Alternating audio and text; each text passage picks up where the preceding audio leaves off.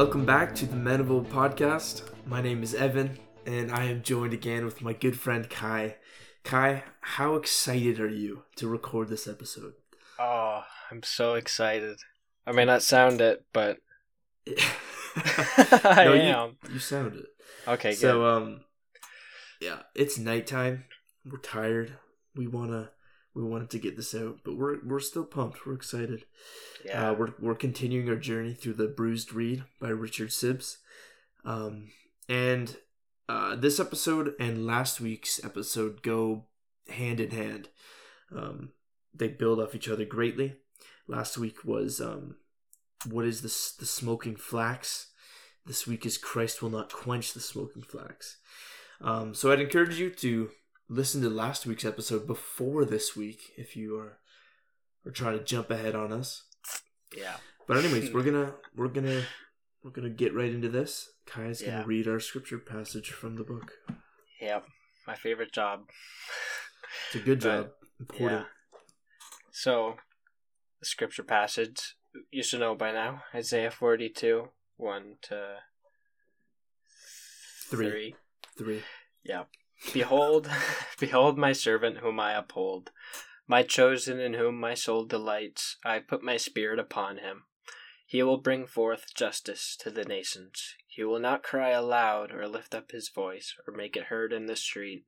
A bruised reed he will not break, and a fainting, burning wick he will not quench. He will faithfully bring forth justice. Amen. That is the ESV version, by the way. We probably should have said that like four episodes ago. But that's yeah, I'm. Yeah, I'm surprised we never thought of saying that. No, I'm we pretty sure probably we should have. most of our scripture references are probably from ESV. yeah, no, I think they all are. But Sibbes, um, uh, what would he have used the Geneva Bible? Ah, I think he'd use KJV. Okay, I wasn't sure. Anyways, so Sibbes here, s- smoking flax, faintly burning wick, synonymous, same thing. I like the language of smoking flax better. Sounds cool. Anyways, so we're gonna jump in. This week is in the the chapter. We're on chapter four. This is entitled "Christ Will Not Quench the Smoking Flax," and uh, in the show notes there will be a free uh, ebook copy if you'd like to go read along with us. PDF actually. So yeah, the points in this chapter are uh, there's two. The first one is the least spark of grace is precious, and the second one is support the weak. So he opens up the the chapter by saying this. Sib says this. The second observation concerning the weak and small beginnings of grace is that Christ will not quench the smoking flax. This is so for two principal reasons. First, because this spark is from heaven, it is his own, it is kindled by his own spirit. And secondly, it tends to the power of his powerful grace in his children that he preserves light in the midst of darkness, a spark in the midst of the swelling waters of corruption. That is so good. Like, I'm always blown away at the wording, the beautiful imagery of Sibbes. Yeah, Anyways. I like I like his word pictures. They're good. We're gonna use a couple this episode probably. Oh yeah, hundred percent. So we're gonna jump in. Kai's gonna lead off into the first point, which is the least spark of grace is precious. Yeah. And in this first point, we see that the heart of Christ is compassionate for those who come to him. Even if their requests are mixed with doubts, even if their light is mixed with smoke, as we see the burning wick. Our Savior, though we might present blemished offerings, received them cleansed through the Holy Spirit. And this is, oh, I love this paragraph, the the way that uh, Sibbes puts it, but I'll I'll go through it quick. And but Sib says about that. We see how our Savior Christ bore with Thomas in his doubting, and with the two disciples that went to Emmaus, if that's how you pronounce it, who wavered It's as to whether. Sorry? Emmaus. Emmaus. Okay. That went to Emmaus, who wavered as to whether he came to redeem Israel or not. He quenched not that little light in Peter, which was smothered. Peter denied him, but he denied not Peter. If thou wilt, thou can, said one poor man in the gospel. If thou can do anything, said another. Both were smoking flax. Neither of them was quenched. If Christ had stood upon his own greatness, he would have rejected him that came with his if. But Christ answers his if with a gracious and absolute grant I will, but be thou clean. Mm. I love that part. I love the just how he goes through all the stories real quick. Like yeah, he's good at that. That's I love the old writers are so keen on that. Their illustrations are always. It's like it's like bib- you you almost get a biblical theology when you're reading their books. Because Mhm. it's just so rich with uh especially Old Testament references. And some of them that are just um just kind of like in the the most random spot if I can say that word. Like in the middle of like First Kings or just I don't know somewhere um kind of in the middle of the uh, a narrative in the Old Testament. And it's just Yeah. a beautiful uh connection. And it, it sticks with you which is cool. Yeah, yeah. He actually does a really weird one later that I, I'll mention when we get to it. But, but yeah, I always stuff. find comfort in like that story of Thomas, and we, I think I was talking Mm. about a little of that the last episode, but just how like Jesus, be- like bears Thomas doubt so much as even to suffer him to like put his hand in his yeah Wounds. that was a beautiful quote yeah. Um, yeah and that's us we're Thomas and we need that assurance. We don't have the physical body of Christ, but we have his word, which is even clearer in a sense, right? Like it was for our benefit that Christ went away, that he'd sent his spirit, uh, and the the full revelation of the New Testament. Yeah. So let's go on. So, um, what what we also learn from this chapter is that in Scripture we have a direct view of the heart of Christ uh, which is gentle and lowly. And one of the things that is evident is that he yearns for the weak, the poor, and the distressed. Us Christians fit all of those categories spiritually, and maybe physically. And because of this, Christ, when he sees us in this condition, he yearns for us and he seeks to bind up the brokenhearted. Uh, we've talked about this in the past, how this is one of his offices. He came his mission was to bind up the brokenhearted. Um, and Sib says this Christ's heart yearned, the text says, when he saw the people without meat, lest they faint in the way. Much more will he have regard for the preventing of our spiritual fainting. Yeah, I love that. How Christ um, is so. What's the word?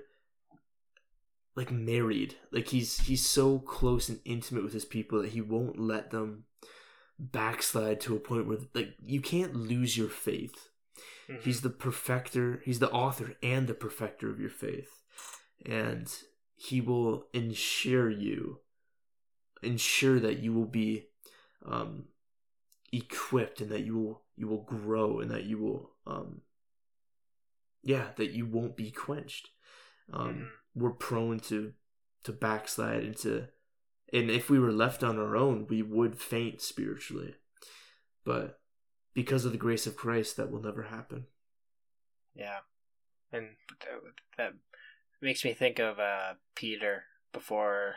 I'm not sure when around the Garden of Gethsemane when Peter Hmm. said, or Christ says to Peter that like Satan wanted to like destroy him and to churn him like wheat or something, Hmm. but Jesus prayed and is he's aware of that Peter is going to fail him, but like as we've seen, like Peter's going to deny Jesus, but Jesus isn't going to Yeah. deny him. He's Yeah. aware of his spiritual failings, and he's going to make sure he makes it along the path.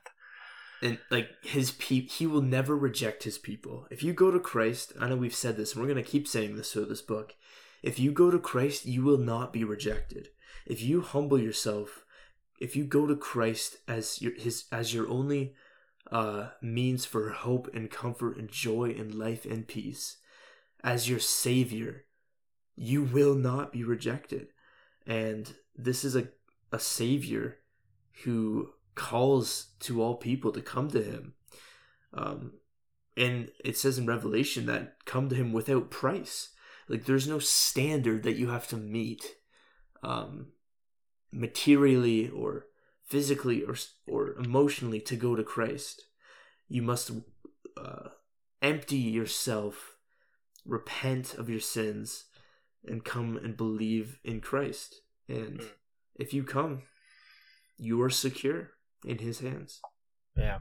Uh, a passage that Sibbes mentions kind of that deals with this, which I meant to quote earlier, but it's Isaiah 65 8, Mm-hmm. which says, Thus says the Lord, as the new wine is found in the cluster, and they say, Do not destroy it, for there's a blessing in it, so I will do for my servant's sake, and not destroy them all, Mhm. referring to the off like Israel. And yeah, I just thought that was a good uh, kind of analogy. Like we see the bush, and we won't destroy it because there's just even if there's like a little bit of like grapes in there to make some Yeah, juice, but yeah.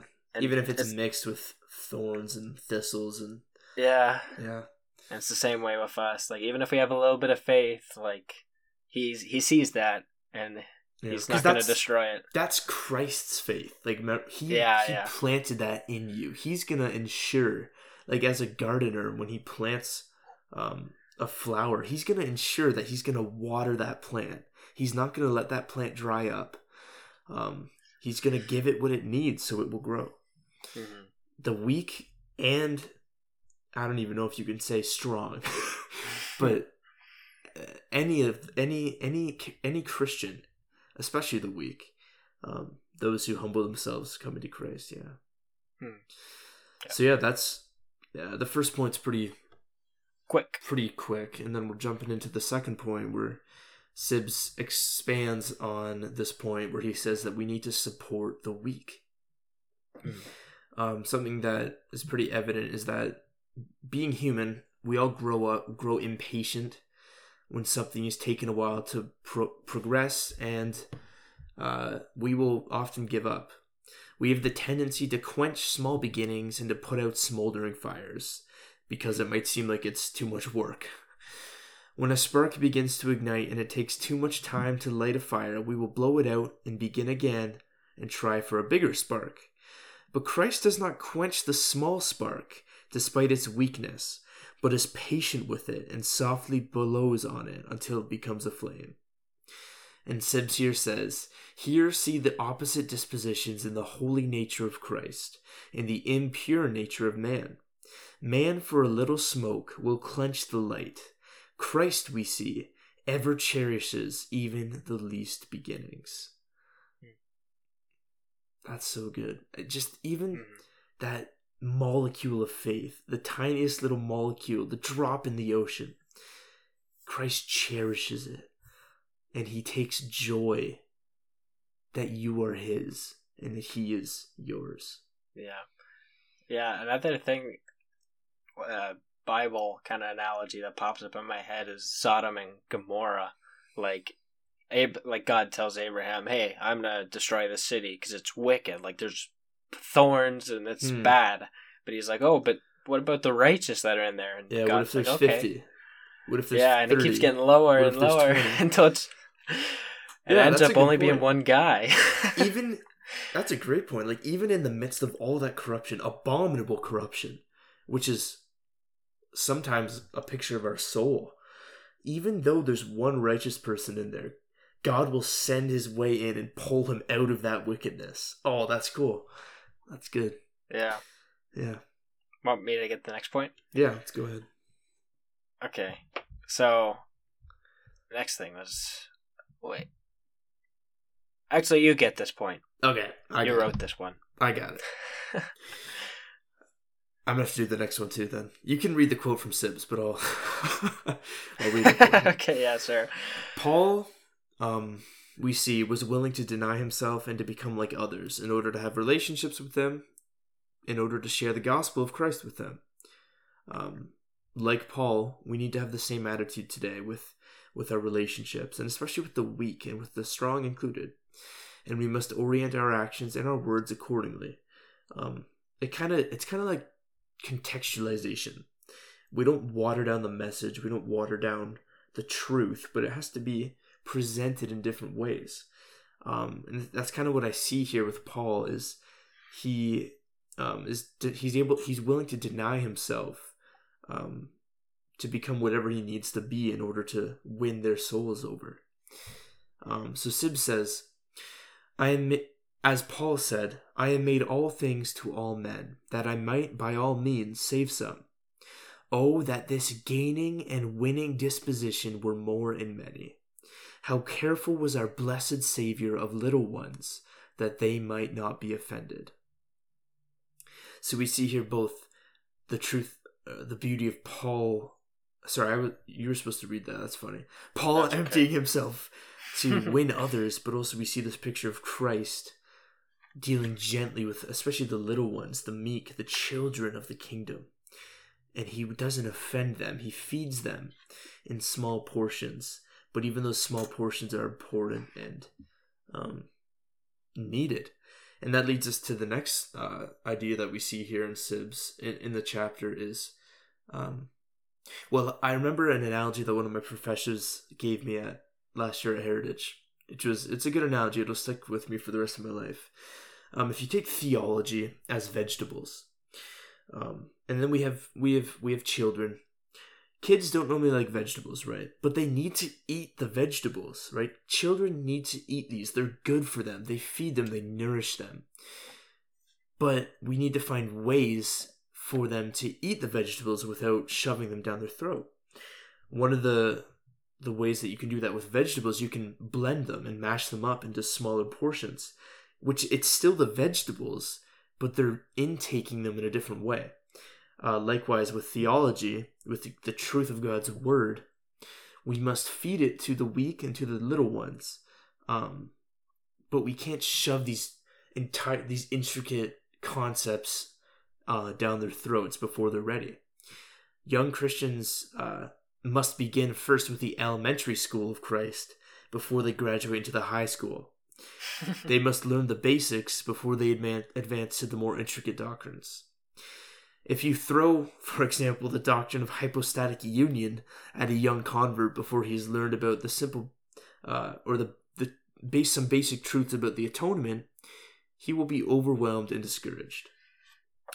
Sibbes here summarizes this beautifully when he says, "It is not the best way to assail young believer, young beginners with minor matters, but to show them a more excellent way and to train them in fundamental points." For the most part, we see that Christ plants in young believers a love, which we call their first love, to carry them through their profession with more delight, and does not expose them to crosses before they have gathered strength, as we bring on young plants and fence them from the weather until they be rooted. Yeah, that's good. What do you think about that? Mm-hmm. Yeah, I'm just thinking of like me growing up as a young kind of kid, and if anybody threw the kind of things that we argue about in Bible college at me, I would have been like, "What? Yeah, Like, what's that? That's not in the Bible. Yeah, who's Calvin?" Oh, So-. Yeah, so I, I, I yeah, I think that's important, and it's also like a good reminder that uh, the, the what we, the I'm trying to think of like the necessities of the gospel, Mhm. like what you need to know to be saved, are simple Yeah, enough for a child. Yeah, yeah, and it's I- it's I like the quote like it's the Bible is simple enough for a child, but complex enough for a scholar. So yeah. it, it's just true. Mm. I think I make that that point in the Confessions of Old when I'm going through the 1689. Hmm. I, I don't know if it was an episode that I already put out or one that's gonna be coming out, but yeah, I think I remember you saying that actually. yeah, the Bible is so uh, like what God has purposely put forth in Scripture for us to know to be saved is simple, right? We have simple gospel verses that are as clear as day, but there's also intricate depths to Scripture, which I'm ex- especially learning right now, um, and it's yeah, both are needed. Both are needed. Yeah. Yeah. And uh, the next point going on, I'll read the quote first and then I'll kind of explain it. I'll use another Bible analogy. But Sib says, The best men are severe to themselves and tender over others. And then when he said that, I immediately, because uh, Hmm. what my where I work right now, we're going through Philippians. So I was like, oh, this reminds me of a thing in Philippians. So I'm just going to flip to it quick. I'm almost there. Don't worry. But yeah, Philippians 2 3 to 4. It says, Do nothing, nothing from selfish ambition or conceit, but in humility count others more significant than yourselves. Mm. Let each of you look not only to his own interests, but also to the interests of others. And la- later in the letter, we see this exact principle like applied with Paul and Timothy and their companion Epaphroditus, if I'm pronouncing that right. That's a And- mouthful. Yeah, and if anybody in this letter is severe to themselves and tender towards others, it's it's Epaphroditus because as as we hear from Paul, he for he nearly died for the work of Christ, risking his life to complete what was lacking in your service to me. So we learn Mm. that he was sick to almost to the point of death. And then He was Paul going also- hard. yeah, and Paul also says like when Epaphroditus heard that the the church in Philippi was worried about him because he was sick, Hmm. that's what he was concerned about now. He was like, "Oh no, like they're going to worry about me. They must not Mm. worry about me." And it's like, "Dang, that guy's hard on himself." Yeah. But I think that's kind of what Sibbes is getting Mm. at. It's like this selflessness for the sake of like Christ and like Mm. the his body. So, Yeah, and and it applies with sin too, right? Like, um, the greatest. I don't like using the word greatest. The most humble men and women see more sin in themselves than they do in others. Right? They're harsh on themselves, and you ought to be, uh, for good reason. But but when you're dealing with, uh, with others, you're to be tender with their souls. mm, Um, not allowing them to be in sin. That's not what Sibbes is saying here. But the way in which it's it's pastoral, right? The pastoral nature and care uh, of the sheep, right? mhm. Yeah. That's needed. You want to do the next one too, and then I'll I'll do the Yeah, one yeah, after sure. So there's quite literally zero room for boasting in the Christian life. Christ does not require that we meet a certain level of brokenness or a certain level of strength to be saved. Rather, he says in John 6:33 that all whom the Father gives me, I will not cast out. If you flee to Christ, you will be safe in his hands. And Sib says about this Christ refuses none for weaknesses of parts, that none should be discouraged, but accepts none for greatness, that none should be lifted up, that which is of so little reckoning with God. Hmm. And that that that language is a little difficult to discern, but I think what he's trying to say is like even like the weakest people he lets in, so he knows that, so we know that no matter how weak you are, like you're let in, Hmm. and he also but he also doesn't accept any of our boasting so he knows that none of us are allowed to boast like it's all compared to god we're all just worms and dust so yeah That's that's, a, I like that point Hmm. Yeah, we're definitely a bit tired, so forgive us for that. Um, but I hope we're making sense for you. So, yeah, moving on. So, um, before I read another quote from Sibbes, I had this uh, this thought which reflects the quote. Um, I know I've gotten a package before. If you've ever gotten a package with some tape on it that says fragile, um, I'm sure you have. Well, like those packages, uh, some Christians are fragile. Most Christians are fragile. so we must remember, uh, we must remember to deal with great care with them, and remember that Christ came in both grace and truth. Grace without truth is mushy, but truth without grace is harsh. We must deal with others with a fine mixture of both. And this is something that I have been convicted on greatly this past year. I'm the one who's prone to uh, stand for truth valiantly, but is not prone to show grace. So the Lord's been really humbling me and teaching me in this area. So I definitely relate with this. And Sib says this, which is, again, beautiful imagery. Weak Christians are like glasses, which are hurt with the least violent usage, but if gently handled, will continue a long time. This honor of gentle use we are to give to the weaker vessels, by which we shall both preserve them and likewise make them useful to the church and ourselves. Yeah. It's I like I like how he adds to the point at the end there that in this gentle usage and gentle care of of of weak Christians that it both helps to preserve them and also to make them uh more fit for the service of Christ and the church. hmm Yeah. Yeah, like he's not his gentleness towards us isn't just to like, okay, I'm gonna be gentle right now and but later like I'm gonna give you some truth and you're gonna grow up. It's like no, his his gentleness is effective in the way where it, it like brings us closer to him and Mm-hmm. it does actually teach us. And Also, it's like- all it's all for our good and for His glory. Yeah, yeah, exactly. Yeah. But I I think that's probably a like you were saying, like a bit of a missed uh I'm not sure how to put it, but it's like we kind of stress some churches stress grace like way too much, and it's Yeah. like it's all about grace, man, Yeah. love, man, like peace sign, like Jesus just hugs and love and all we're that. free. We're free. We can do whatever yeah, we we're free, want. man. But it's like no, like that's there's grace, but if it's not mixed with truth, it it just gets mushy and. Yeah. In previous episodes, we talked about needing both the gospel and the lash of the law. yeah. Right? It's the law and the gospel. The law, but out of Christ condemns us, but in Christ, the law is our rule of life and faith. Mhm. Um, and we need both truth of God's will and His law, but also the grace that Christ forgives us even in our shortcomings. Um, but one without the other, like you can't have the gospel without the law, but you can't properly, in this state, try and obey the law without the gospel.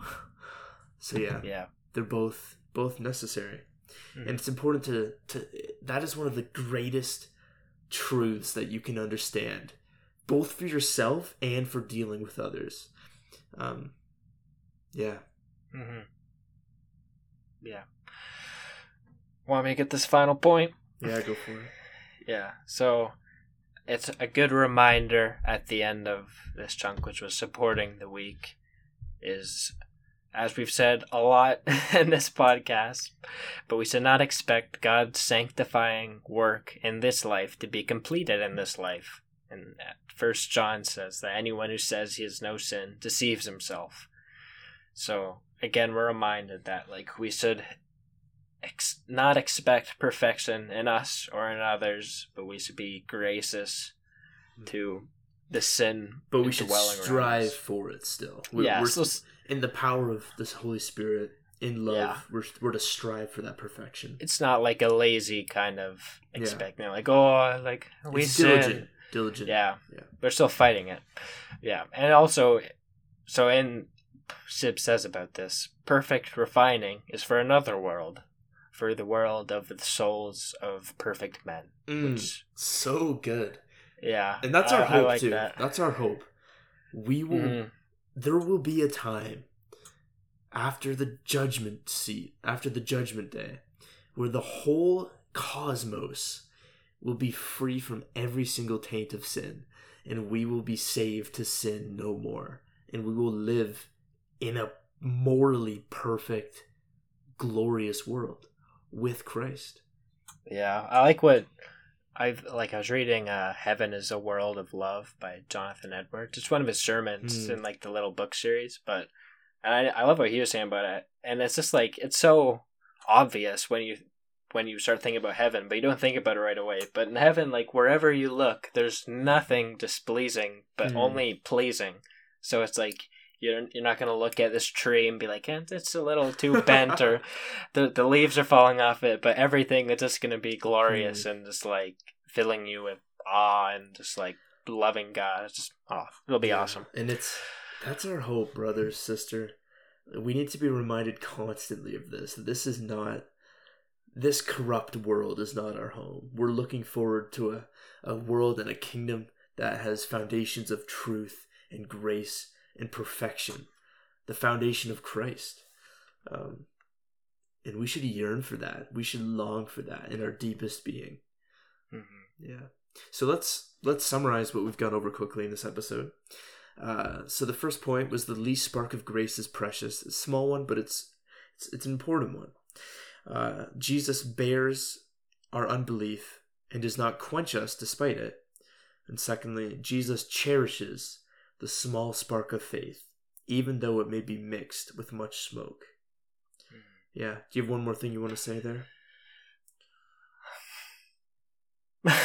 I don't really got anything. No. All right. But thank you for checking, Evan. I just wasn't sure. Let's go Yeah, ahead. I, on. I'll, I'll go to the next point, summarize, summarizing support the weak. But because we are weak, we should also be compassionate to those who are weak among us. And a, a verse that's kind of relevant to this is Second Corinthians 1 4, which says, uh, The Father of mercies and God of all comfort, who comforts us in all our affliction, so that we may be able to comfort those who are in any affliction with the comfort with which we ourselves are comforted by God. Mm. So, and I think that's kind of what Sibbes was getting at. It's like we are burning wicks and bruised reeds, surrounded by burning wicks and bruised reeds, and God comforts us so that we can comfort one another because we're Mhm. kind of all in the sim- same situation. Yeah. And along the same lines, we must not seek to overwhelm young Christians with too much. We must slowly feed them as they grow by God's grace. So we can think of Evan's blender analogy. and so we must deal gently. Gent- oh, the second point, or third point, we must deal gently with Christians because for the most part they are fragile. And finally, we must not expect to be made perfect in this life. Rather, in our weaknesses, we will always have to deal with sin. Yet Christ does not quench the smoking flax. Hmm. That's good. Thank you. Yeah. So it's been yeah, it was a good chapter. I again this imagery like I've said before, it always it's always it always sticks with me that and if there's one thing to get away from this chapter, I think it's it, it is the imagery that Christ is blowing so gently enough that he's feeding enough oxygen to your flame, even though it's flickering. But he won't Joe won't Joe won't blow hard enough or so hard that it'll extinguish the flame. Um, and it's his grace, and he uses the ordinary means of grace to quicken us and to build us up in our faith. The word, prayer, worship, Lord's Supper, and yeah, so we should seek those things diligently because ultimately we are all weak and we all must deal with each other uh, accordingly. And yeah, so we hope this uh, episode's been an encouragement to your soul. we apologize for the uh, maybe lack of clarity in our speech because of how tired we are. But yeah, this podcast was from one bruised reed and smoking To- flax to to another. another. yep. yeah, that's good. Anyways, let's let's go before the Lord in prayer. This is a, a prayer actually by Richard Sibbes. It's called Mercy Upon Mercy. O Lord, reveal yourself more and more to us in the face of your Son, Jesus Christ. Magnify the power of grace by cherishing the seeds of that grace in the midst of our corruption. Bring us to humility by the way you show us our own sin and weakness. And since you have taken us into the covenant of grace, you will not cast us away, though our sins grieve your spirit and remind us how far off we are. And because Satan tries to obscure the glory of that mercy through discouragement, add this to the rest of your mercies. Since you are so gracious to those who follow you as Lord, help us not to misuse your grace or lose any part of the comfort that is laid up for us in Christ. Let the prevailing power of your Spirit be evidence of the truth of grace begun in us, a pledge of final victory for the time when you will be all in all, all yours for eternity. Amen. Thank you for listening to the Men of Old podcast. Please tune in next time for more edifying content from the great cloud of witnesses, so that we may continue to run with endurance the race that is set before us, looking to Jesus, the founder and perfecter of our faith.